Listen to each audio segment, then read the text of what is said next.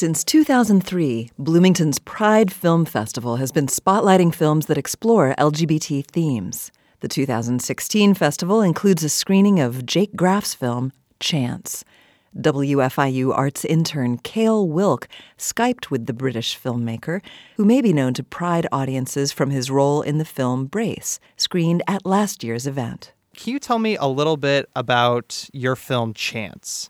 I wanted to basically make a film that was not the typical gay narrative, you know, with kind of hot new bar young men, you know, falling in love at a young age or coming out or, you know, that sort of story. I wanted to portray characters that maybe aren't often portrayed on screen. How after the age of 30, you're, you're sort of, you know, as a gay man, you're sort of on the scrap heap. And uh, we, I thought it was just quite an interesting idea to have these two characters meet and have these two characters um, kind of find each other and find love later on in life. So I thought that that would be an unusual story, and and and you know, strangely enough, it sort of really has resonated with audiences. Um, across the world, you know, we've had feedback from from everywhere to kind of Lebanon to Afghanistan to Holland to all across the states. You know, people just saying that they'd never seen uh, this story told before on screen, and the, you know they'd seen themselves represented for the first time, and it seems to have sort of spoken to people, which is great. Are there are there messages that you want to send to certain people in the work that you do? I've always wanted to make films with a message. You know, I whenever I watch a movie and there's no kind of meaning, which is why I can't watch action films, you know, because I just find them, for me, there's no point unless you're left at the end thinking about something and thinking, oh, wow, you know, I've, I'd never thought about that before, or you know, the message of that movie is this. Um, you know, it's strange enough when I, when we screened Brace in San Francisco at Frameline, a man came up to me, a 53 year old guy, afterwards, and said, you know, one of my best friends transitioned years ago, and we haven't spoken in about 10 years. And having watched your film, I actually understand a little more of what they went through, and I'm going to go home and I'm actually going to give them a call now because you know I'm finally realizing that you know I I behaved quite badly. So I mean, you know, that for me, when, when I get people contacting me and saying, you know, you've helped me and I've seen myself, or you know, people saying that it's it's changed their perception of something. I mean, I don't think you can really ask for more than that. I mean, that's that's kind of the ultimate accolade for me. What kind of media presence are you trying to establish for yourself right now? I'm well aware that in the last 18 months, you know, because of Laverne Cox, because of some would say Caitlyn Jenner, because there's just been this massive trans explosion, obviously anyone trans who's who was already sort of semi in the media has now been been kind of afforded the luxury of well the luxury.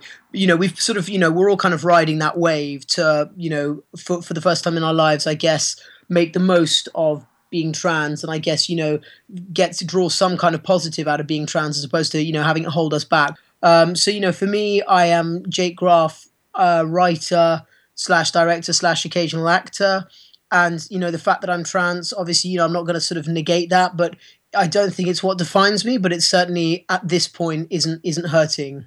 Do you like it being included in these particular niche festivals? Um, do you see these festivals as more of a stepping stone to get to a more general audience?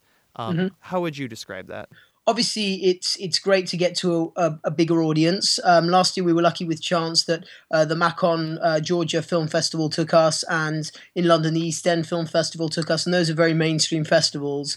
And th- I guess that it does become a point where it almost feels not lazy, but it feels safe to sort of be making queer movies and then putting out, them out on the queer circuit because obviously you know there is there is a bit of a dearth of good um, queer filmmaking. So, but then there is this sort of hurdle of how do you then cross over onto the mainstream because i think you know when you're making mainstream things there's obviously a huge you know a, a much larger uh, pool of competition that you're up against and obviously you know a lot of these film festivals um, won't necessarily be open to queer content. So you know, it's kind of a double-edged sword. You, you you know, you go for the queer and you know you're going to get accepted, or you sort of you know aim a bit higher and then possibly don't get accepted, or you kind of move away from the whole you know queer filmmaking completely. And then with all those stories, I think you know there are so many queer stories to tell that to kind of turn my back on that would be.